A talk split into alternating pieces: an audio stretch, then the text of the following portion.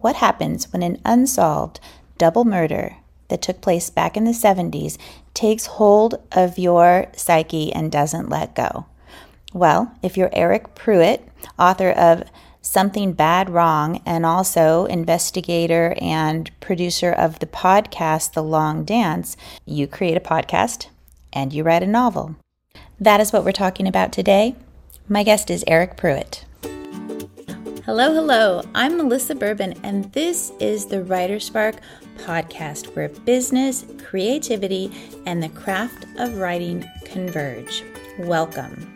Fifteen years ago, I was an avid reader, but not a writer. I didn't know anything about the actual craft, and I knew next to nothing about the publishing industry. But I had a dream to become a published author, and I set out to learn everything I could.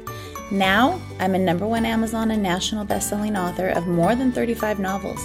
I've published traditionally, and I recently plunged into the world of indie publishing. And I teach people like you how to grow in their craft and find success in this ever-changing industry. I'm an ordinary person, a wife, a mom, a daughter, a teacher, living in a small North Carolina town. Through WriterSpark, I am doing what I love more than anything in the world, which is teaching and helping others on their writing journeys. I'm here as your partner as you navigate your own writing journey. I'm here to help you understand the essential elements of the writing craft, to build your confidence, and to help you find the success you desire. Welcome to the WriterSpark Podcast. I'm here with Eryk Pruitt today, author of Something Bad Wrong, which is a book greatly influenced by the true crime podcast that he was part of investigating called The Long Dance, which we're going to talk about and I'll read a little bit about later. But first, welcome to the WriterSpark Podcast, Eryk. Thank you so much for being here. Oh, man. Thank you, Melissa. Thank you very much for having me, man. This, this is great. It's great to see you again. Yeah. Well, we live in the same town, and Eryk owns a social club slash club slash bar in town, which is awesome. So we live in a really literary town, which I love. Yeah, dude, Hillsborough is great. It's, you can't here you can't throw a rock out your door and not hit a writer. Exactly. That's what brought us here. You know, we looked in the entire area, and once our real estate agent, you know, heard what I did and kind of what kind of place we wanted, she's like, "I know where we got to go, Hillsborough." Especially if you like throwing rocks at writers. Yeah. Exactly. Well, let's jump in. I want to um, start first by asking you to tell us a little bit about your origin story, meaning how did you get started writing? I know that Something Bad Wrong is not the first fiction book that you've written, so um, kind of tell us where you are in your path and how you got started in fiction. Oh, man. I've been, I mean, I've been writing my whole life, um, just never really had anywhere to put it. You know, and you remember, like, back in the eighties and nineties where they had that big old writer's guide where it listed all the magazines, and you had to put the story in an envelope and mail it out, like with a stamp, like our parents did. And like, you wait for uh, a rejection to come. And if it don't come, you know, just after years of that, I just figured it wasn't for me. Um, mm-hmm. And so just didn't do it, went off to school, et cetera. And then uh, I actually wrote a script one time. Uh, I did a lot of screenwriting. Again, nothing ever got made, but I wrote a script, and some guys at a bar I was at were filmmakers looking for a script. And then once that got made, I just couldn't stop, you know, after you watch your, you know, watch your own thing get made, and started writing stories again, and then books, and then the podcast, and hurrah, here we are. So how is writing a screenplay different from writing fiction? And are you still writing screenplays? I, I do uh, sometimes. I don't do it as much. There was, uh, I think, you know, over the last ten years, it's gone up and down. I found a little niche market writing scripts for actors and actresses that wanted to do a web series or something. So I had a lot of work down in Atlanta, and it was fun.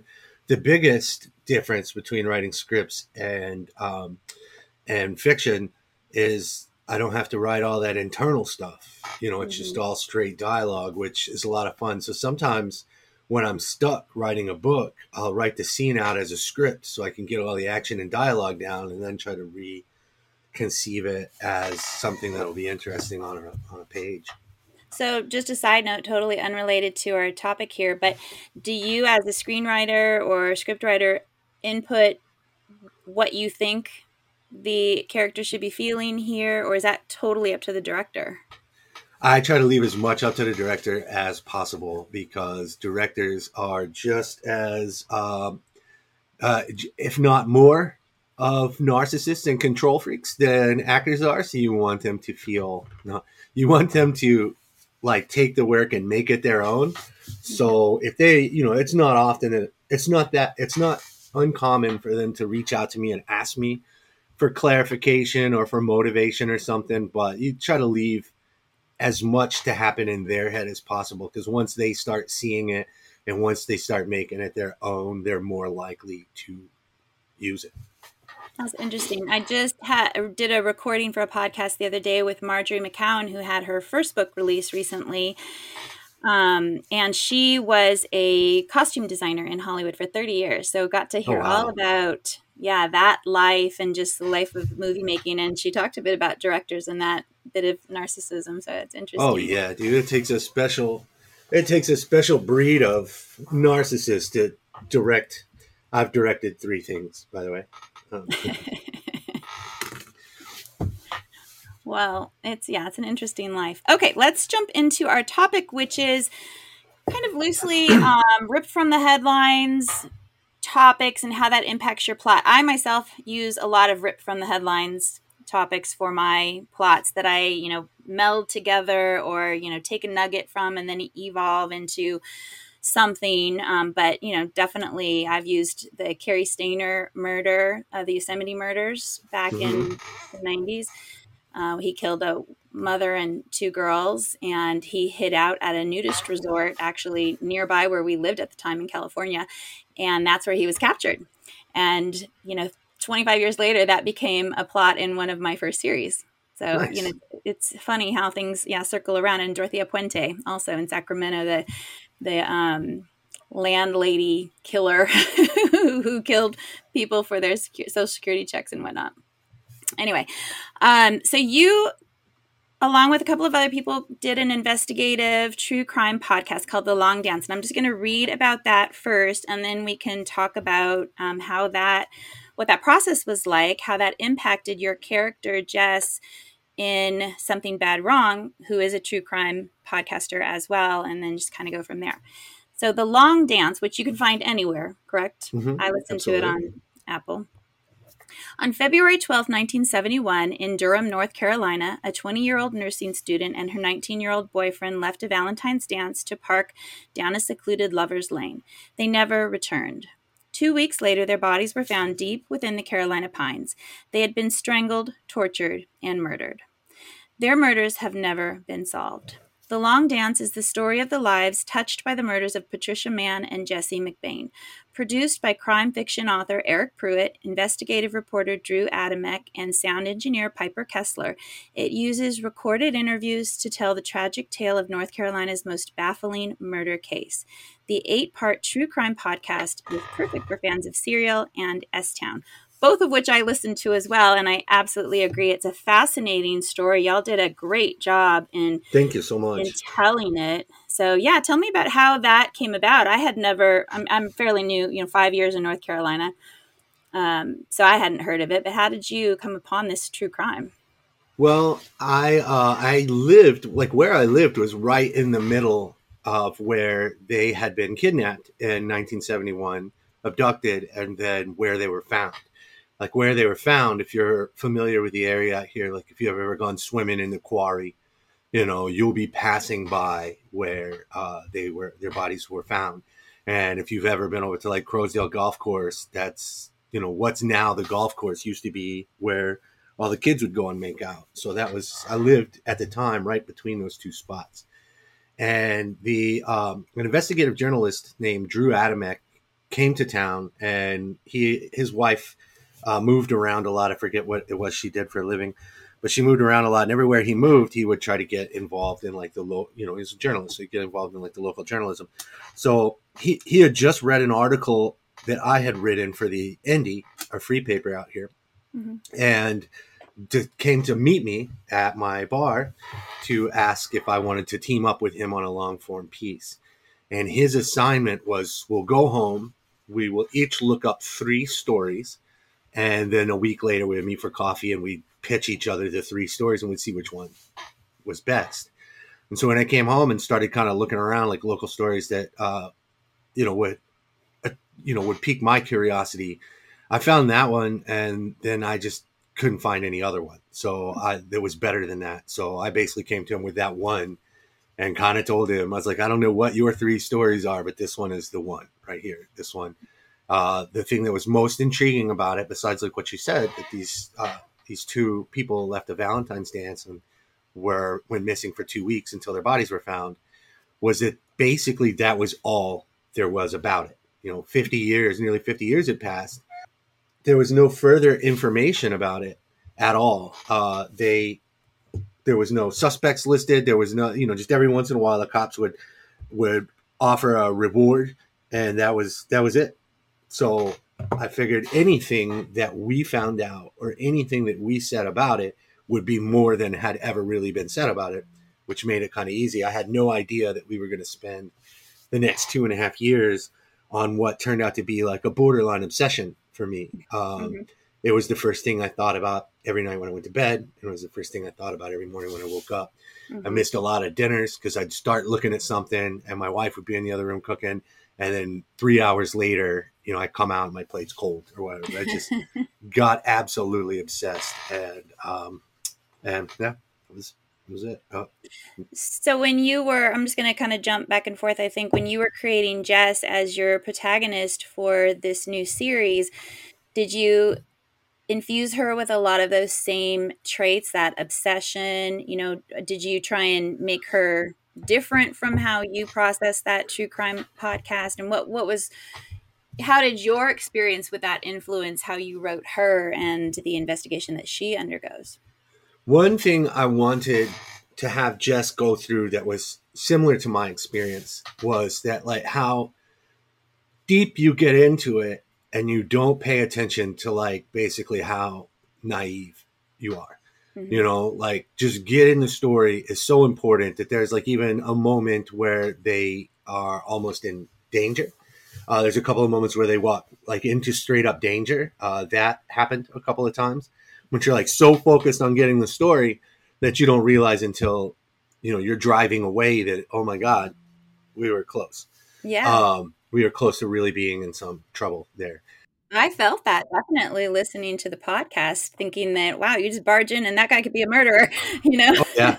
yeah. Oh yeah. The, there, there, there is a moment in the story where that, um, where they go to interview someone and there is a cage that really happened. In real life, we, Drew and I, yeah, we went to coffee and we were talking about how we couldn't meet. Uh, we couldn't get this one guy to answer the phone. We couldn't get him to talk to us. And we said, uh, well, let's just go drive down there. It's in Greensboro. So let's just go drive and meet him. And we go and talk to him. He's very hostile and he's very angry that we're bringing up this old event. And then finally agrees to let us inside. And when we go inside his house, he's behind us. The first thing I see when I walk into his living room was that there was no furniture anywhere. There was plastic on the ground, and there was a six-foot-tall cage in the middle of the room. And the next thing I hear is the door locking behind me. And right then, like, my stomach went, my heart went down into my stomach, and I was like, we didn't tell anybody where we were going. Mm-hmm. Um, how long am I going to be in that cage with Drew? You know, before my wife or the detective we were working with puts it together where we are, if they do at all. And it turned out to be nothing. Uh, we never really found out what was up with the cage. He had a lot of cats. So I think that's like where he put his cats. Um, but uh, but yeah, never really found out what was going but on. That's there. Not your typical, you know, cat owner behavior, though. Big six foot tall cage. There was nothing typical about this man. Yeah. Um, there was nothing typical whatsoever. And when we told the detective that we went and talked to him, he was like, that guy's a character, isn't he? I was like, dude, you say the least. Yeah, that's frightening. I can't even, I can, I get a visceral reaction to that thinking, oh my God, I can't even imagine you put yourself in that position. We did also interview the uh, number one suspect. Um, he uh, was a doctor in Durham for fifty years. Mm-hmm. And uh, the police couldn't really get uh, him to talk. The media never really got him to talk. And then uh, we went and had an interview with him and uh, I had five listening devices and a hidden camera on me, and we used the we used the um, we used the audio for that in the podcast as well. Is that legal to do here in North Carolina? Yeah, we are a one-party state. Okay, because I believe in Texas you're not. I think you have to have two-party consent, right? Yeah, some states, you know, like uh, some of the states around D C, because they don't want you, you know, because all the politicians there. But yeah, this one here, uh, it was. It is. Okay, interesting. Uh, all right, so let me read the blurb about Something Bad Wrong. I love that title also, which came, I as I recall, one of the characters in the podcast said that, and that's where it was pulled from, right? Yes, that's exactly right. Uh, yeah. It was a nurse that we interviewed, and I remember her line was when she was talking about how when they didn't show up, uh, the, when the couple didn't show up the next day, that's when she said, that's when I knew that something was wrong. That mm-hmm. something had gone wrong, something bad wrong. And yeah. that just rang in my ears. Yeah. All right, so about Something Bad Wrong. To catch the killer who eluded her detective grandfather fifty years ago, a true crime podcaster must contend with outdated evidence, ulterior motives, and the dark family secrets that got in the way. True crime podcaster Jess Keeler has returned to Deaton County, North Carolina, to pick up where her grandfather left off. Sheriff's Deputy Big Jim Ballard, her grandfather, was a respected detective until it all came crashing down during a nineteen seventy-two murder investigation. For Jim, solving the murders of two teens should have been the highlight of his already storied career. Instead, he battled his own mind, unsure where his hunches ended and the truth began. Working from her grandfather's disjointed notes, Jess is sure that she can finally put the cold case and her family's shame to rest.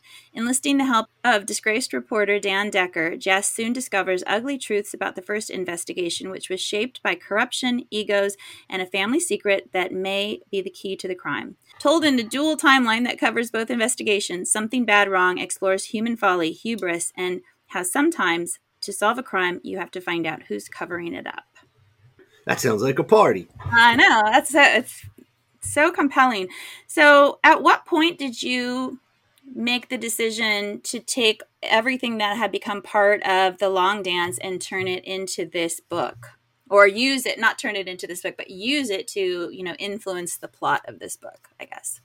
Well, it took two and a half years to do that podcast. And a lot of that was periods of time where we were waiting for access to something. Because the law enforcement would not talk to us for six months. They said they don't. Uh, they said it was an active invest. It was may not be an active investigation, but it wasn't closed. And they don't talk to journalists about open investigations.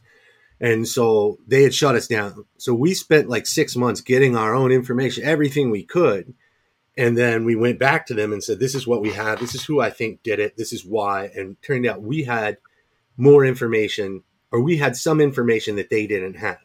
And so the detective realized that by working with us, it, you know, we we have resources that they didn't have, which was basically time. You know, they're working on current crimes. If they worked with us, you know, they could still have control of the investigation. So, but that was six months where we thought we may not have anything, you know, so... Uh, or there was like when we were trying to approach the suspect, you know, without the suspect's voice, it was going to be very difficult to do anything. So there were so many periods where it was like, this may not happen. Mm-hmm. And but the story was so compelling and there were so many gaps in the story that my brain just naturally f- fills in the gaps with fiction. And I spent a lot of time with the investigator, uh, Captain Tim Horn, became Major Tim Horn of the Orange County Sheriff's Office. And we would go like on long drives to different um, suspects or different uh, leads, follow different leads. And we would always say things like, you know, it was often him saying, this would make a great movie. This would make a great book. You know, who would believe this if this was actually in a movie? People would think we're making this up. Right. Um, and even the uh, victim's uh, relative uh, who also...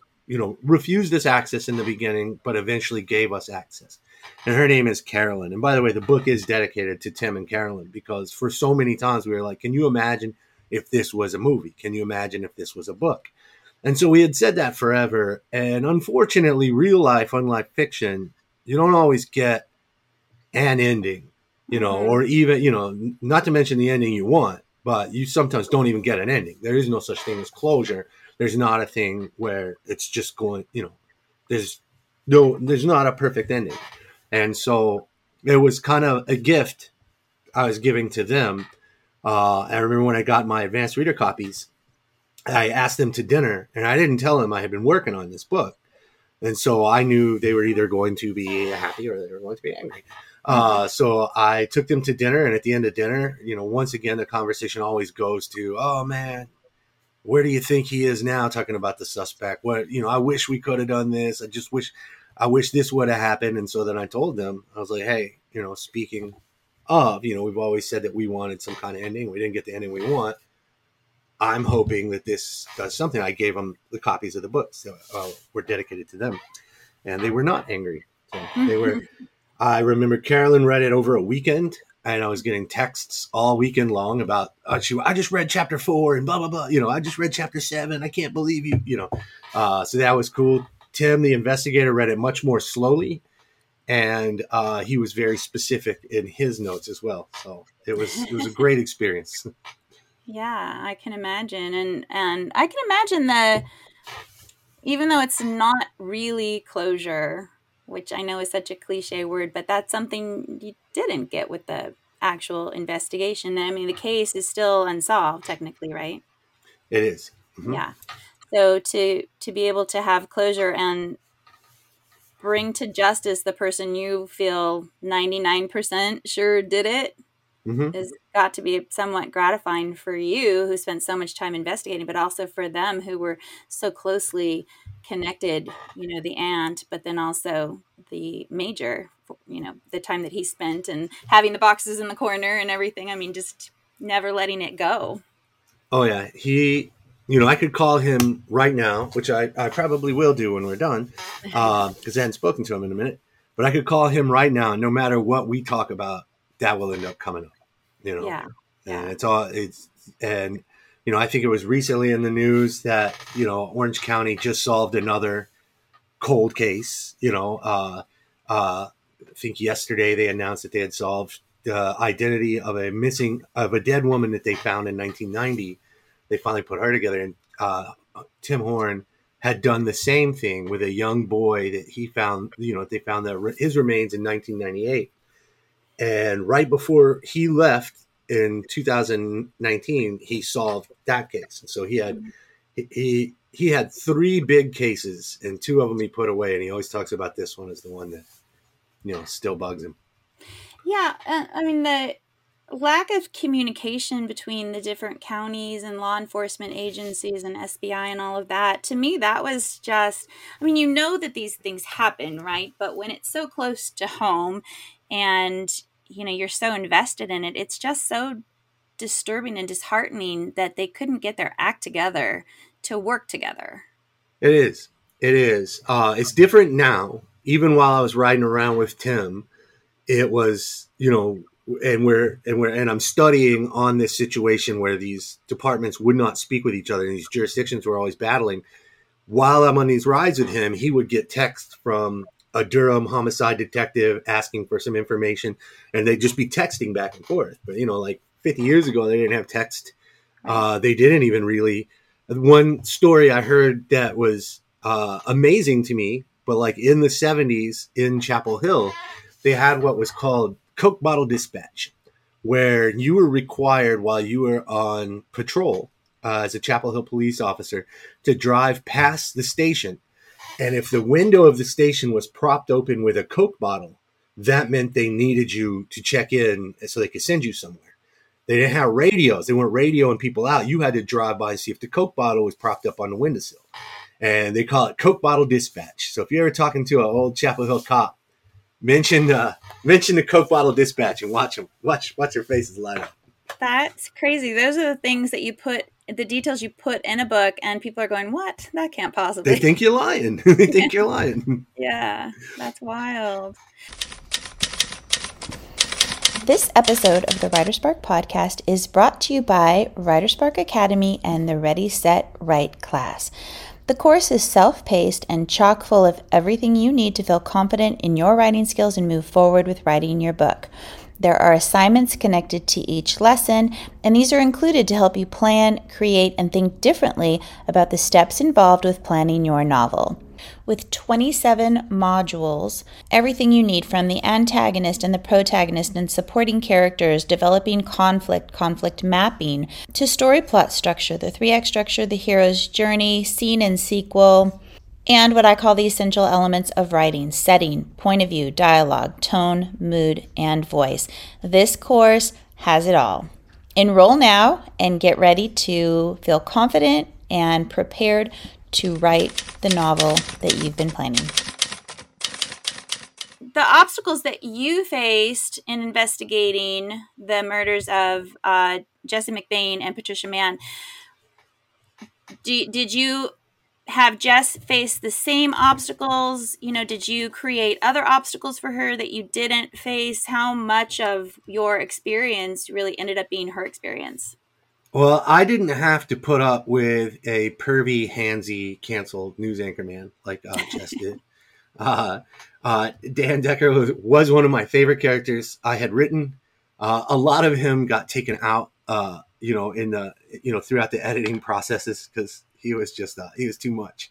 Uh, and so, well, I didn't have to put up with that, but sometimes there is the frustration that you'll go through. Like when you, you know, everything is, everything just takes so much time. It took forever to get the cops to open up to us. It took forever to get the, the, the, the family to, to, to trust us. Uh, we couldn't get any nurses to talk to us until, you know, th- they were given the green light from the family. And then once they did, you couldn't get them to stop. You know, uh, they were they were really they were uh, they really wanted it solved, but they were tired of, you know, every once in a while, some news reporter would come around on an anniversary or something and start digging it up and, and bothering them again. So they didn't want that to happen.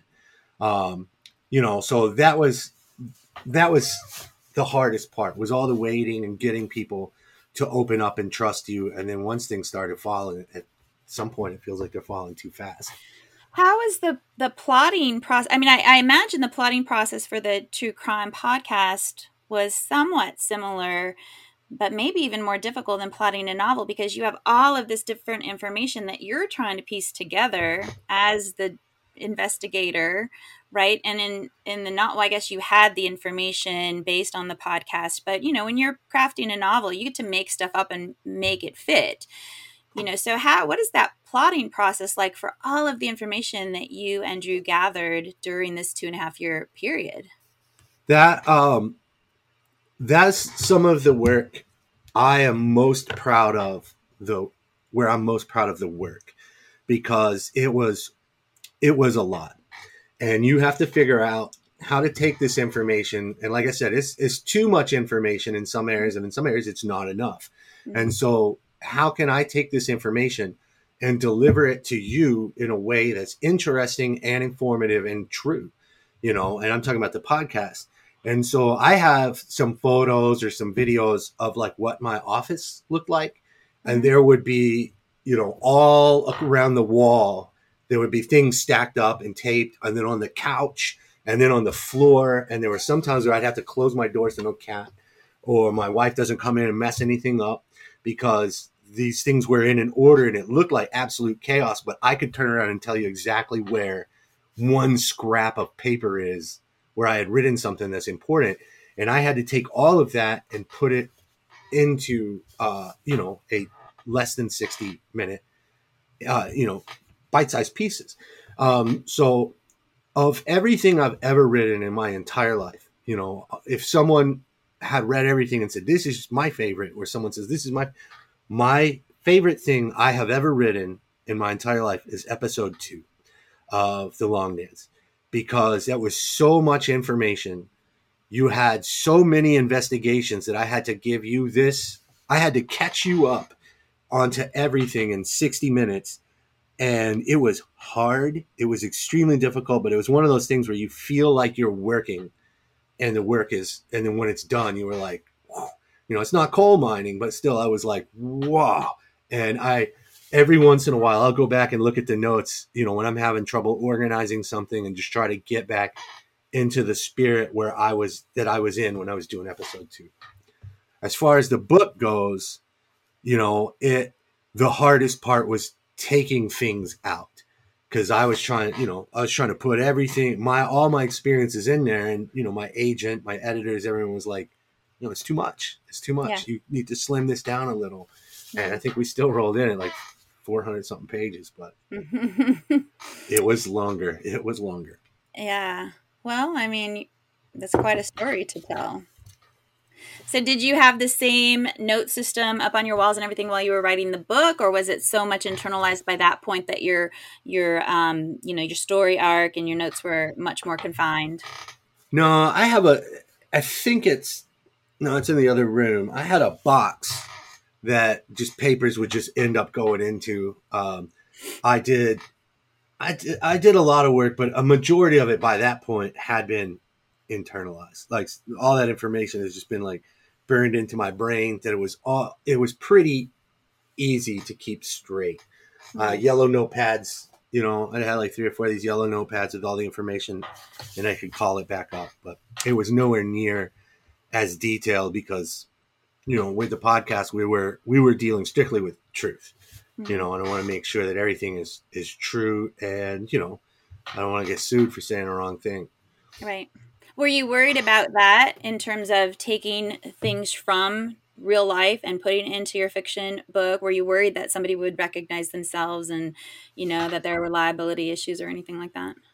No, because it was, it is like one hundred percent fiction. So, mm-hmm. you know, there, there may be like in real life a moment that is mirrored, um, but none of the people, the people were, were really, you know, because I think that even disappointed the um you know the investigator Tim Horn, because he was like, which character am I? And I'm like, yeah. well, you know, I didn't make a character uh based on you, but there were characters that said things that he has said to me, so right. um so yeah, they're all fiction, and I am almost saying that as a disclaimer. Yeah, I know.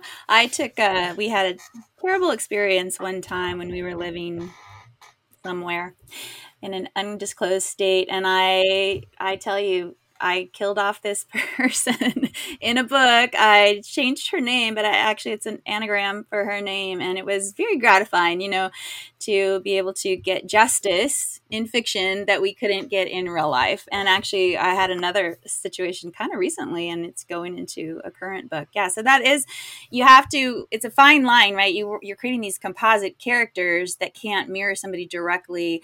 And I think, you know, they they take on a personality, a life of their own in fiction anyway. You know, they can't be completely somebody from real life, but, you know, definitely bits and pieces, and that can be really gratifying. Have you ever heard the, and I forget the author that did this, but a quick Google search will do it. But do you, have you ever figured, have you ever heard the way that they say to get out of getting sued for basing a fiction character? Mm-mm. Get, you know, if, if it's a man, give him uh, small genitalia. Oh.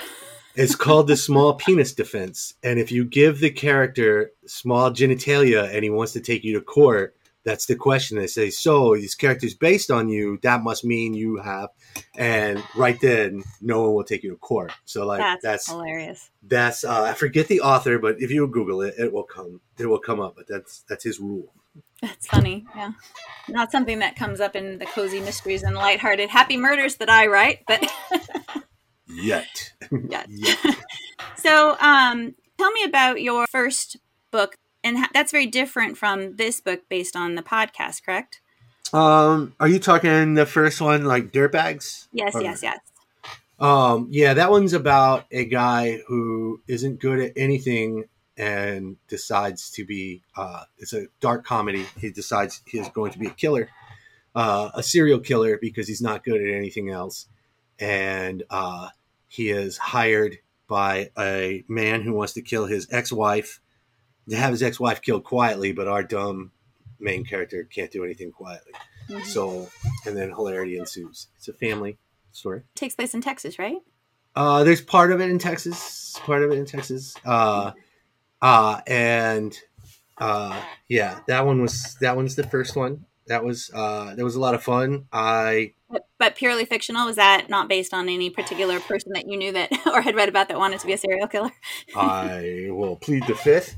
Um, no, it's uh, yeah, it's it's fiction. It's fiction, and it's just it's just it's just a dark comedy. Mm-hmm. I it was my favorite book that I've written because it's just so lean and mean. I was reading a lot of Jim Thompson at the time, so I wanted to write my own Jim Thompson book. And uh, so, yeah, it's a little lean. I don't think I could turn anything in in under seventy thousand words ever again. But so that was a that's a fun one. So uh, Blood Red Summer comes out in May. Can you tell us anything about the plot of that? And is it also based on a true crime? It is. We'll be following Jess Keeler once again. Mm-hmm. Uh, she uh, is now moved on to a uh, documentary series. Uh, so like a, so it'll be like film. Uh, so she's working with a small film crew to solve a crime, and uh, the, it's based on some experiences I had briefly working with a film crew on The Long Dance. Uh, I got out of that situation as quickly as possible in Lake Castor, the same community that that uh, t- where Something Bad Wrong takes place. There was a both a grisly murder. Uh, of three bootleggers, and there were also a series of, and there was also a sniper targeting the black community in Lake Castor, and both crimes after fifty years have been uh, not fifty, uh, forty years. Those take place. Those take place in the eighties as opposed to the seventies. Those are unsolved, and Jess starts uh, to, to investigate it with this true crime documentary series. And so that's based on some some crime, unsolved crime that you happened upon? Yeah. In Durham, uh, there were some bootleggers murdered uh, and the, it, in nineteen seventy-six. And not a lot of people know this, but there actually was a sniper in, uh, that was targeting people in the black part of Durham uh, the same year. And uh, they did arrest a man for the crime, but no one really believes he did it. And so it's the more and more you look into that story, the more interesting it is, but you can't get, you know, it's very hard to get information on it. So, so, so you and Drew, you're not going to tackle this in a podcast yourself? No, I actually start, you know, I was looking for a season two of The Long Dance, and I began investigating the bootlegger murders. Um, I did speak with a detective uh, who would not want me to name him. I did speak with a detective, and he warned me about staying away from this story. And I told him that's not the way to get me to to leave things alone. Now you're making it more interesting. And he pointed out that, you know, this would not be an eighty-year-old doctor that we are pursuing this time around. This is an organization, the, the, the people responsible for it is an organization that's very much still alive and around in Durham and the area, and that they would be, they would not be happy that I would be looking into this. And at the time, that didn't really put me off of it either. So I continued to look. But one thing he had told me is he's like, at some point when you're asking all these people questions, you're going to be talking to a person that is going to be talking to a lot of people, and you're not going to be able to put that toothpaste back into the tube. And uh, I kept going. And one day I had an incident on the highway going up seventy, you know, it's like one, one lane both ways. And I'm going up seventy, and I had two cars behind me. One was just a beat-up old pickup truck, and the other was a beat-up four-door. And the four-door came around, got up in front of me, and then they kind of boxed me in. And in that moment, I was like, "Uh-oh, you know, I think this is this is this is how this is how it happens." And yeah, it turned out to be nothing. But right then, uh, you know, I had a talk with my wife, and I was just like, you know, I just laid all the stakes out on the table. And I was like, you know, this organization is still around. Uh, you know, I'm not trying to be cagey, but like, it's, let's just say it's an organization that likes to ride motorcycles, an organization of motorcycle enthusiasts. Uh, they're still around. They have, you know, a history of violence, and they don't play by it, you know, gentlemen's rules. Yeah. And, uh, you know, I didn't make a lot of money off The Long Dance. You know, I don't think people like to hear that, but it's, you know, it's, there's a truth, there's a truth to that, like how much there actually is to be made. So I talked to my agent and it would just be like, you know, if I'm going to get myself in trouble, you know, what am I getting myself in trouble for? Right. And, uh, you know, after the discussion with the wife and everything, we just made the decision. We we're like, you know what? Maybe we should leave that alone. And mm-hmm. it's a heartbreaker, uh, because I had a lot of information on it, but, uh, it is, so that's when you just kind of change the things and take a compelling story and make it fiction. It's a lot safer. Yeah, definitely.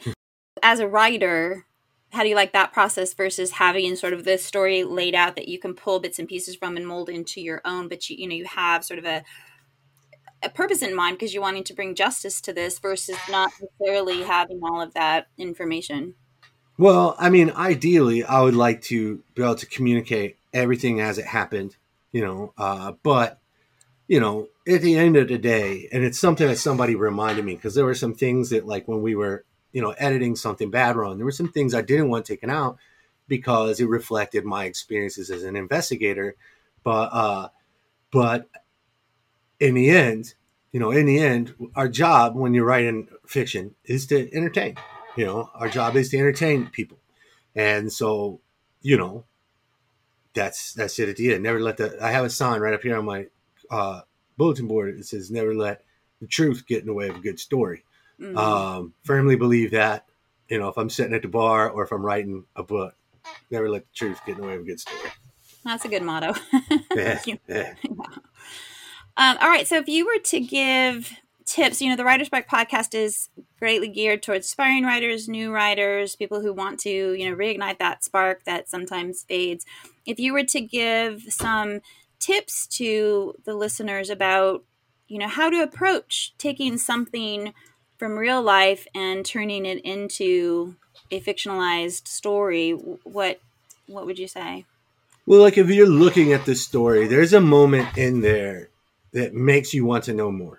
You know, I could, you know, so many people will come up and try to tell you a story and you just had no curiosity. You don't really care if you ever hear the end of this or anymore, and you wish they'd stop talking, you know, like, but then there are people that can tell a story in a way that, like, you'll be asking, then what happened? And then what happened? Well, what about this? And that's what you want to capture. You know, you could say, you know, two young people left a Valentine's dance, and this is the last time anybody saw them until two weeks later, their bodies turned up. You know, you say that simple sentence and someone will ask more, and they'll mm-hmm. ask more, and then they want to know more until, you know, this onion just gets, you know, unraveled. Um, so that's what I would suggest is you take a look at the story, find the places that make you want to know more, and present it in that way so that people are constantly curious, and the only way they can satisfy their curiosity is to keep reading and keep listening to you tell the story. Yeah, that's interesting. I, I have a, um, I think if I'm not interested in my plot, nobody else is going to be interested. And that's when I know that there's something wrong. But one time I was at the airport and my, I got a call from my editor saying the plot of the book that I was just about to start writing was a tiny bit similar in that it had a reality T V show concept um, to another book by the same publisher that was going to come out before mine was scheduled to come out. The plots were totally different. The only similarity was this reality T V show. So she's like, we want to push that to your next book and have something else for this book. You know, can you do that? And I was thinking, okay, I mean, yes, I can do that, obviously. But inside I'm thinking, oh man, I don't have another plot. I was super excited about this one. Mm-hmm. I'm looking at the T V in the airport and it's just, you know, silent, but there's closed captioning on, and it's about a news, it's a story about a funeral home director that was being investigated for uh, selling body parts on the black market, essentially. And I was just captivated by that. I thought, oh my God, that could be my story right there. How can I turn that into a story in a cozy mystery, happy murder book, you know? Uh, it ended up being quite a bit darker than a lot of my other books. But it was too good to pass up because, like you said, it just made me have all of these questions. What are the regulations? How could somebody possibly mm-hmm. do that? How would that even happen? And it's those questions that made me keep going and pursuing and investigating and ultimately writing that book, which is Flour in the Attic. Um, and, and I love it. I'm really proud of it. Like you are, because I, I feel like I took something, I enlightened people. It's more than just a book, you know, with a story. I feel like I tackled something a little bit bigger. Oh yeah, absolutely. Absolutely. I, I, I think that is the most important thing you, anyone can ever give you is their attention. Mm-hmm. And, you know, I, it, it would be criminal to waste it. Yeah. Well, Eryk, it's been great talking to you. I love The Long Dance. It was such a great podcast. Um, Something Bad Wrong. I just love that title. And I think the book is captivating. And especially because I have also listened to the podcast. So everybody listening out there, the links for the book, but also the podcast, are in the show notes. And I highly encourage you to go listen to that podcast because it's really, really interesting. The Long Dance with Eryk Pruitt. Tell us real briefly, what is um, next for you? Blood Red Summer. Yes, that comes out in May. Uh, I have been asked uh, by the publisher to talk to them about a book three to wrap things up for Jess Keeler. I am mulling that over. Um, but in the meantime, I've got another little thing I'm, I'm uh, working on at the moment.